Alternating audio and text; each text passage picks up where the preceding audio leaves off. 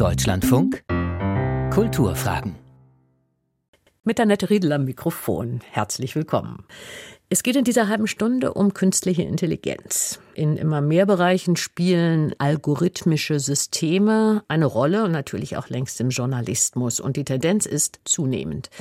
Die Systeme werden immer komplexer, leistungsstärker, lernfähiger, im klassischen Sinne intelligenter. Werden nun mit KI aus guten Journalisten bessere Journalisten oder macht KI sie letztlich gar überflüssig? Darüber diskutiere ich mit der Expertin für Digitaljournalismus von der Technischen Universität Dortmund, Christina Elmer. Schönen guten Tag, Frau Elmer. Hallo, Frau Riedel. KI sind im Kern ja zunächst erst einfach mal algorithmische Systeme. Und mhm. die werden schon seit geraumer Zeit im Journalismus eingesetzt, wenn es darum geht, Informationen zu sammeln, sie zu sortieren, Fakten zu checken, die Rechtschreibung, wenn man was schreibt, überprüfen zu lassen. Das erleichtert natürlich die Arbeit von Journalisten, macht sie effektiver und das erstmal ist uneingeschränkt positiv. Ja, uneingeschränkt würde ich erstmal nie sagen, sondern man muss sich immer genau anschauen, was da konkret automatisiert wird. Also wenn wir solche Systeme benutzen, die müssen ja gar nicht zwingend immer intelligent sein im Sinne einer KI, dass die auch selbst lernen können, sondern manchmal sind es ja auch nur regelgeleitete Systeme. Ähm, dann ist es schon auch immer wichtig, dass wir das als kompetente Nutzerinnen und Nutzer tun, also dass wir wissen, was wir da benutzen und auch wie wir die Ergebnisse bewerten müssen. Man kann natürlich auch solche Systeme nutzen, ähm, um sozusagen den Journalismus auf Masse, auf Klicks oder auf andere komische Kennwerte hin zu äh, optimieren und das dann nicht im Sinne der Qualität. Wenn es jetzt darum geht, Lückentexte schlicht aufzufüllen. Also Texte, wo es hauptsächlich um Zahlen geht. Mhm. Ich nenne mal als Beispiel Wahlergebnisse oder Sportergebnisse oder Börsendaten, Wetterberichte. Da braucht es doch wirklich keine Menschen.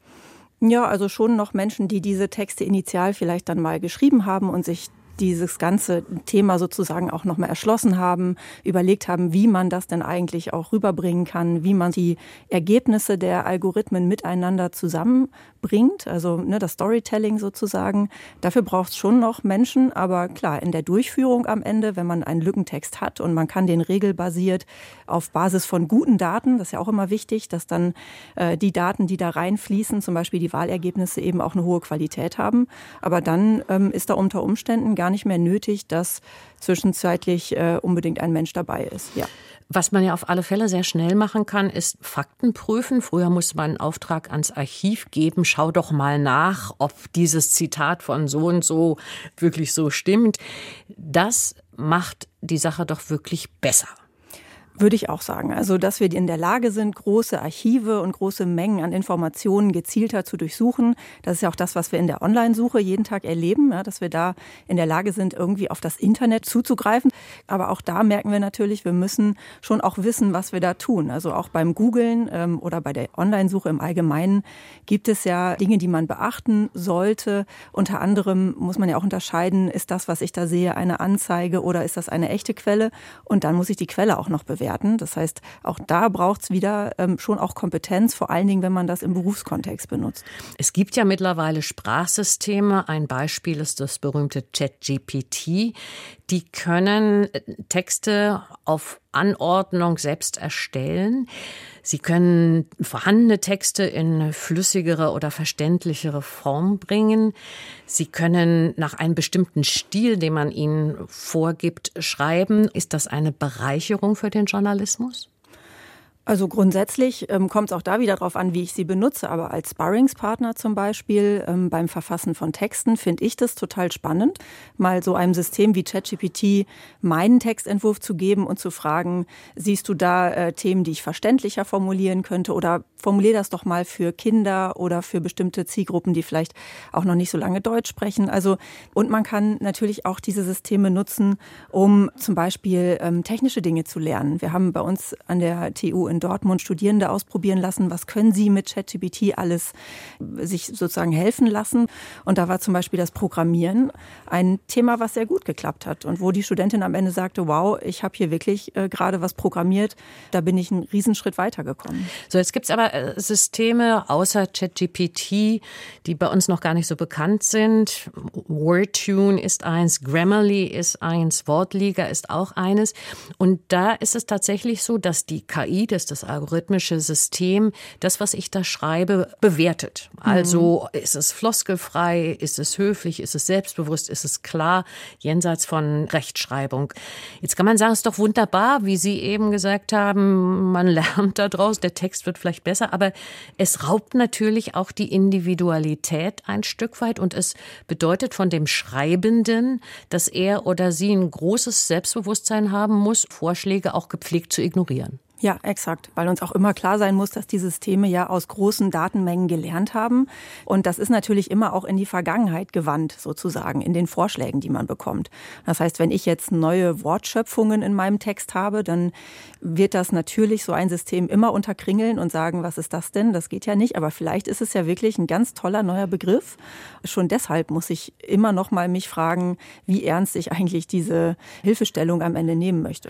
Besteht nicht eine Tendenz, dass ein bisschen Individualität auch verloren geht, wenn man sich zu sehr an die Systeme hält. Also dass es so eine Art standardisierte Sprache gibt, wenig Adjektive, wenig Füllwörter, keine zu komplexen Satzkonstruktionen. Das mag ja alles im Sinne von Klarheit gar nicht schlecht sein, aber die Individualität geht verloren. Das kommt darauf an, wie man es benutzt. Ich sehe aber tatsächlich auch den Punkt, dass es ähm, immer die gleichen Hinweise sein werden, es sei denn, man gibt sich beim Prompting, also bei der Benutzung von ChatGPT, bei den Hinweisen, die man dem System gibt, besonders viel Mühe. Und das ist eben auch so eine kompetente Nutzung, die wir auch alle wahrscheinlich erst noch lernen müssen.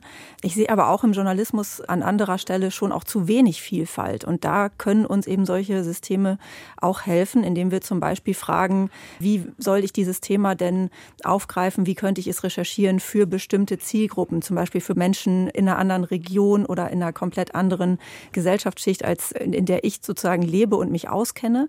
Da kann dann auch mehr Vielfalt Vielfalt wieder reinkommen. Dann bleiben wir noch ein bisschen bei dem Mehrwert, den ChatGPT und Co. haben können für den Journalismus.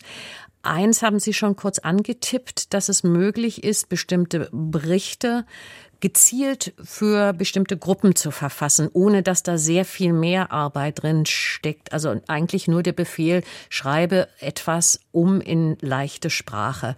Und was vielleicht auch positiv ist, man kann als Zeitung hyperlokale Ereignisse in Berichte fassen. Den Aufwand würde man für eine kleine Zielgruppe vielleicht nicht machen. Irgendwelche Unterliga-Fußballergebnisse oder irgendwelche Gemeinderatssitzungen oder irgendwas. Aber wenn das eine KI macht, dann kann das stattfinden. Grundsätzlich zählt die Lokalisierung oder Hyperlokalisierung auf jeden Fall zu den Möglichkeiten, ähm, die jetzt entstehen, dadurch, dass wir solche Systeme haben. Also wir können eben versuchen, den Journalismus ähm, wirklich auch stärker in die Nischen hineinzubringen, mit Hilfe solcher Systeme.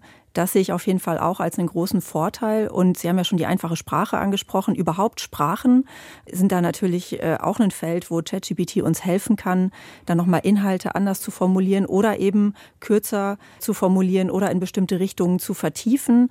Das können eben auch ganz wichtige Anwendungsfälle sein, wenn ich zum Beispiel versuche, meinen Bericht nochmal für andere Formate zugänglich zu machen oder eben von Text ins gesprochene Wort und umgekehrt.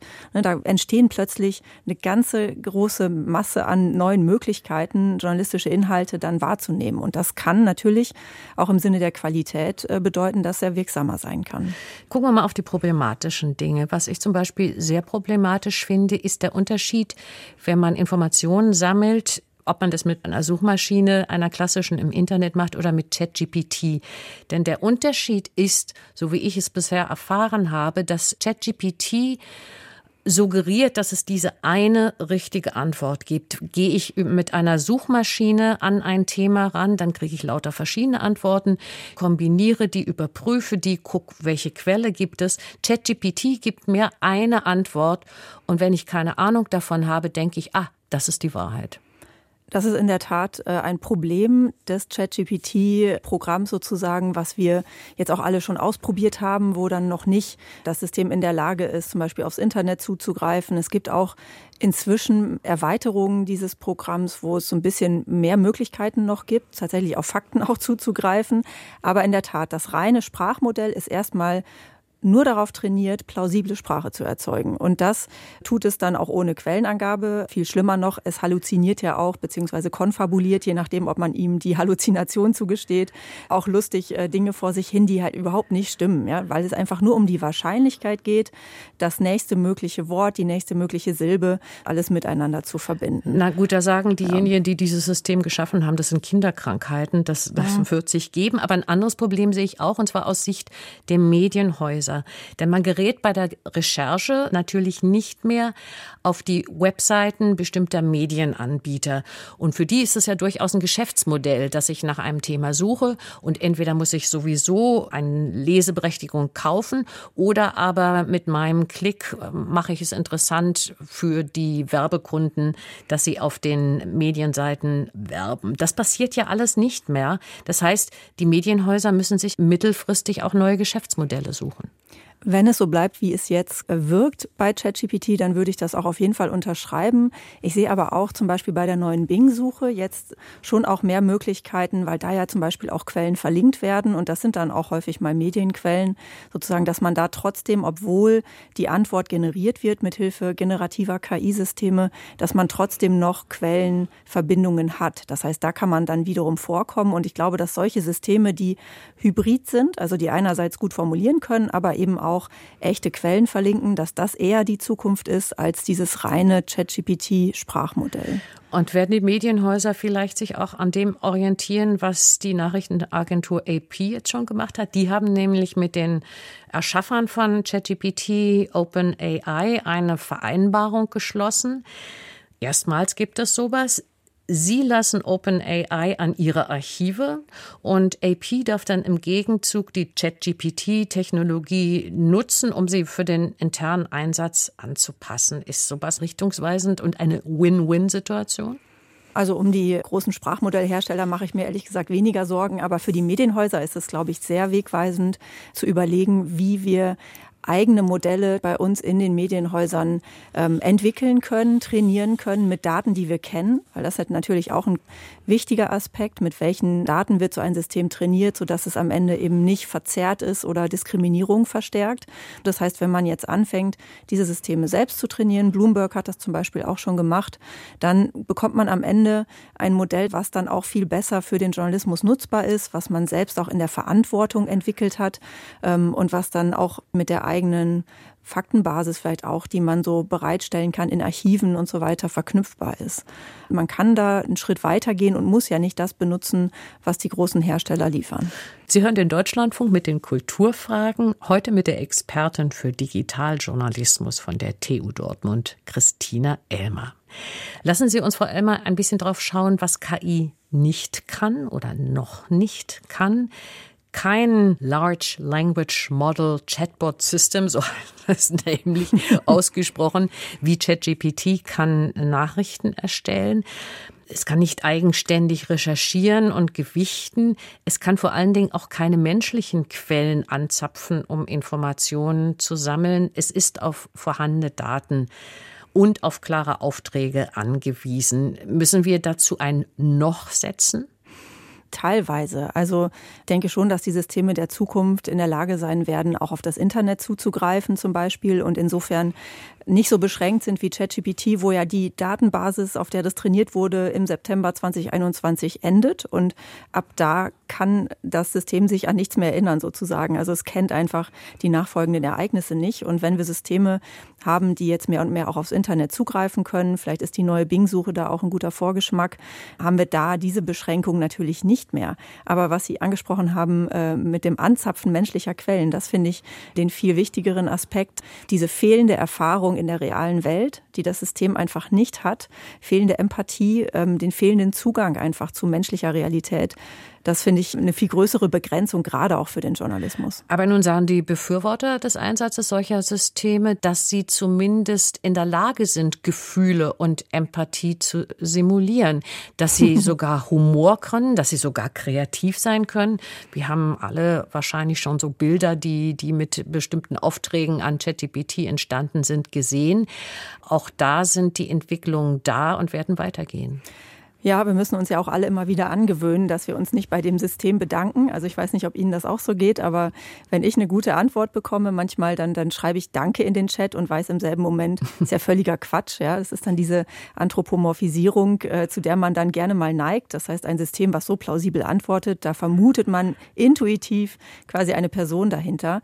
Das ist natürlich äh, eine Gefahr. Auf der anderen Seite die Simulation von Gefühlen oder von einem echten Gesprächspartner in bestimmten Fällen Fällen kann das ja auch hilfreich sein. Wir wissen, dass auf der ISS ein Roboter rumschwebt. Der Raumstation. Ähm, auf der Raumstation namens Simon und der kann eben Konversationen führen. Mehr kann der nicht, aber der ist einfach für Astronauten ein erster Ansprechpartner, wenn sie halt auch nicht mehr wissen, mit wem sie da ihre Themen besprechen sollen und äh, auch vielleicht noch nicht zum Psychologen möchten damit.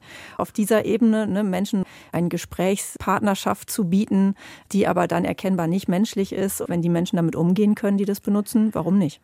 Wie groß sehen Sie die Gefahr, dass Desinformationskampagnen, die wir ja jetzt schon kennen, wo massenhaft gefakte Nachrichten, Fehlmeldungen, Fake News verbreitet werden, über intelligente algorithmische Systeme noch eine viel größere Gefahr werden?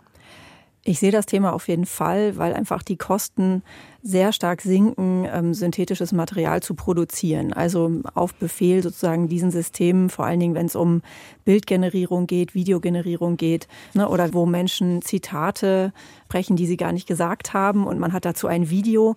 Das war ja bislang eigentlich immer so eine Art Beleg dafür, dass es tatsächlich stattgefunden hat. Davon müssen wir uns in Zukunft vermutlich verabschieden. Ich glaube aber auch, dass das einen positiven Effekt für den Journalismus haben kann, nämlich dann, wenn immer mehr solcher Synthesen synthetischen Inhalte im Umlauf sind, dann wird irgendwann ähm, auch die einzelne Quelle und die vertrauenswürdige, vielleicht auch Medienquelle viel wichtiger. Und da können wir, wenn wir das Vertrauen bis dahin nicht verspielt haben, gesellschaftlich, auf jeden Fall eine gute Quelle sein. Zwei schwierige Fälle. Einmal das Boulevardmagazin der Funke Mediengruppe Die Aktuelle, die ein vermeintliches mhm. Interview mit dem Rennfahrer Michael Schumacher. Wir erinnern uns, nach seinem schweren Unfall vor ungefähr zehn Jahren ist er vollkommen aus der Öffentlichkeit verschwunden. Und die Aktuelle hat mit Hilfe von KI ein gefaktes Interview mit ihm geführt vor ein paar Monaten. Erst ganz zum Schluss erfährt der geneigte Leser oder die Leserin, dass es ein KI-Programm ist. So, jetzt kann man aber natürlich sagen, das ist kein Problem der KI, sondern das ist letztendlich ein Problem des Presseethos, denn sowas hätte ja auch eine Person faken können. Das ist auch mein erster Gedanke. Also ich bin in dem Jahr geboren, in dem die Hitler-Tagebücher waren und das hätte Herr Kujau auch genauso gefälscht, habe ich dann zuerst gedacht. Selbstverständlich äh, muss man da verantwortungsbewusst äh, mit solchen Systemen umgehen, aber ich sehe schon natürlich auch gerade das neue Niveau, was das Thema sozusagen hat. Also die Versuchung ist möglicherweise größer als früher, weil es sich dann plötzlich echter anfühlt, aber das dann einfach abzudrucken und ähm, nicht klar zu machen, auf was man sich hier einlässt. Also aus meiner Sicht tatsächlich eher ein Medien ethisches Problem als ein technologisches. Und da sind wir beim wichtigen Stichwort Transparenz. Dann der andere Fall ist der Fall Clara Indernach, Kürzel bezeichnenderweise KI. Und unter diesem Namen erscheint seit einiger Zeit beim Boulevardblatt Kölner Express ein Artikel beziehungsweise sogar mehrere Artikel, mehrere täglich mit ganz unterschiedlichen Themen. Und diese Artikel werden nicht von einem Mensch geschrieben, also Produktion mhm. von einer KI. Da wird die Illusion vermittelt, dass ein Mensch schreibt. Also irgendwann, wenn man genauer hinschaut und sucht, dann erfährt man schon, dass das eine KI ist. Aber ist das eine Form von Täuschung? Aus meiner Sicht ist das schon sehr nah dran, also auf jeden Fall auf der Grenze. Ähm, man müsste der KI ja keinen menschlichen Namen geben, sondern man könnte auch sich da irgendwie eine andere Bezeichnung des KI-Autors sozusagen überlegen. Also Zumal es da ein Bild dazu gibt, ja, einem, einem Autorenprofil, da steht dann zwar Zitat, Clara Indernach ist der Name für Texte, die wir mit Hilfe künstlicher Intelligenz erstellen. Nichtsdestotrotz, also wenn man nicht genau hinschaut, dann denkt man, das ist eine Person. Vor allen Dingen, wenn man auf Ebene des Artikels ist. Ne? Das muss ja auch einfach überall da, wo man den Artikel finden und lesen kann, wahrnehmen kann, ja dann auch eigentlich im ersten Moment direkt deutlich werden können. Natürlich könnte man jetzt auch argumentieren, ist ja auch wichtig, dass der Artikel redigiert wird. Also wenn die Redaktion für die Richtigkeit, für den Wahrheitsgehalt dieses Artikels sorgt, dann ist es vielleicht auch in Ordnung so. Aber ich finde, ähm, wir müssen hier gerade sehr stark aufpassen, dass wir eben nicht das Vertrauen verspielen und an der Stelle ähm, ja, würde ich mir eher wünschen, dass man es so macht wie BuzzFeed zum Beispiel, die ähm, jetzt auch mit KI zum Teil äh, Dinge tun, die man durchaus diskutieren und kritisieren kann. Aber ähm, die KI tritt dort auch als Autor auf, aber eben ohne einen menschlichen Namen. Es ist so ein Bild von so einem kleinen Roboter, der wird auch direkt als Roboter vorgestellt. Das heißt, da kommt man jetzt nicht auf die Idee, dass es ein Mensch ist. Es gibt mittlerweile auch ein Radioprogramm, was rein auf KI-Basis entsteht, vollständig. Die sind da auch ganz transparent. Die tun nicht so, als ob da wirklich eine Moderatorin oder Moderator mhm. sitzt. Big GTP heißt dieses Programm. Sehen Sie denn die Gefahr, dass der Anteil journalistischer Produkte aus Menschenhand schrumpfen wird? Ich sehe das nicht als entweder oder. Also ich glaube, es wird viele journalistische Produkte und Formate geben, letztlich, die hybrid entstehen. Also wo in der Produktion, in der Recherche unterschiedlichste KI-Systeme genutzt werden und am Ende aber Menschen die Verantwortung dafür tragen, dass das, was sie da veröffentlichen, dann auch passt und ähm, dass man das veröffentlichen kann. Würden Sie denn so weit gehen wie Matthias Döpfner, Vorstandsvorsitzender von Springer vor ein paar Wochen, der gesagt hat, besser gesagt geschrieben hat, dass meiste, was wir im Journalismus in den letzten Jahrzehnten gemacht haben, werden künftig Maschinen tun. Ich weiß nicht, ob es das meiste ist tatsächlich. Also es gibt schon so Bereiche wie ähm, zum Beispiel die Zusammenfassung von Agenturbeiträgen, eine Art Nachrichtenticker. Das ist vielleicht etwas, was man so einem generativen System schon in erster Instanz überlassen kann und dann noch kurz drüber liest und dann kann es vielleicht sehr viel schneller produziert werden und weitgehend ohne menschliche Unterstützung und Hilfe. Aber ähm, da, wo der Journalismus gesellschaftlich besonders relevant wird, wenn es um investigative Recherchen geht, wenn es um auch die Perspektiven geht, die wir im Journalismus zeigen möchten, um Reportagen, um Interviews, das sind alles auch empathiegeleitete Formate, bei denen ich wirklich kein ähm, KI-System am Ruder sehen möchte. Und so stimmt dann wahrscheinlich aus Ihrer Sicht das, was Albrecht Schmidt gesagt hat, Professor für Mensch-Maschine-Interaktion, Zitat, eine gute Journalistin wird nicht durch KI ersetzt, sie wird durch eine gute Journalistin ersetzt, die KI benutzt. Aber ja. die Gefahr besteht natürlich trotzdem, dass das Ganze unter in erster Linie ökonomischen Aspekten betrachtet wird. Also eine KI braucht keine Kaffeepause, sie wird nicht krank, sie will nicht nach Tarif bezahlt werden, sie hat keine Schreibblockaden, ist dann sozusagen die günstigere Mitarbeiterin. Ja, aber sie wird eben auch dann nur das produzieren, was möglicherweise im Internet auch ohnehin schon fünf Milliarden Mal vorhanden ist.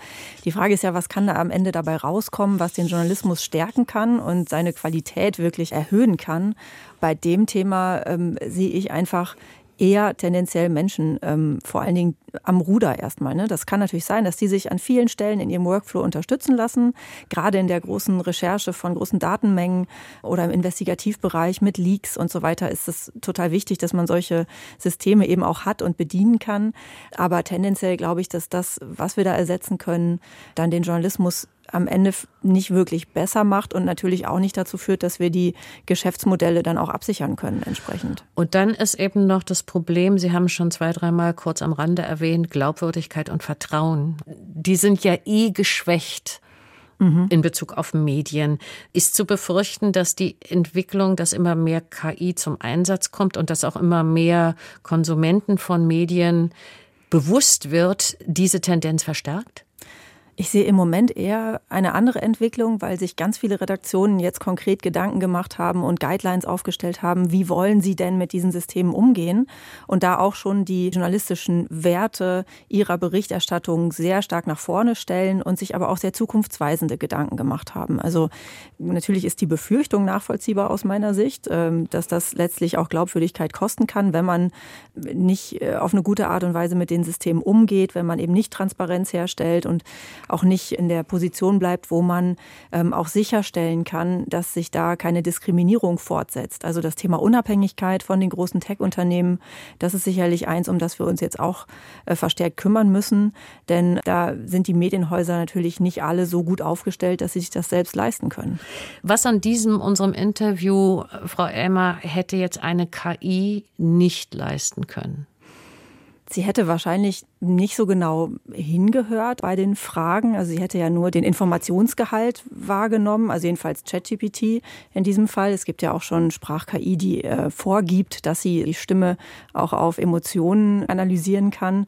Aber ich glaube, dass vor allen Dingen eben das Thema äh, Menschsein in einer realen Welt und die Empathie, die man dafür braucht, um zu verstehen, welche Probleme dabei passieren, ich glaube, das wäre der KI eher nicht eingefallen sagt die Expertin für Digitaljournalismus von der TU Dortmund, Christina Elmer, am Ende dieser Kulturfragen.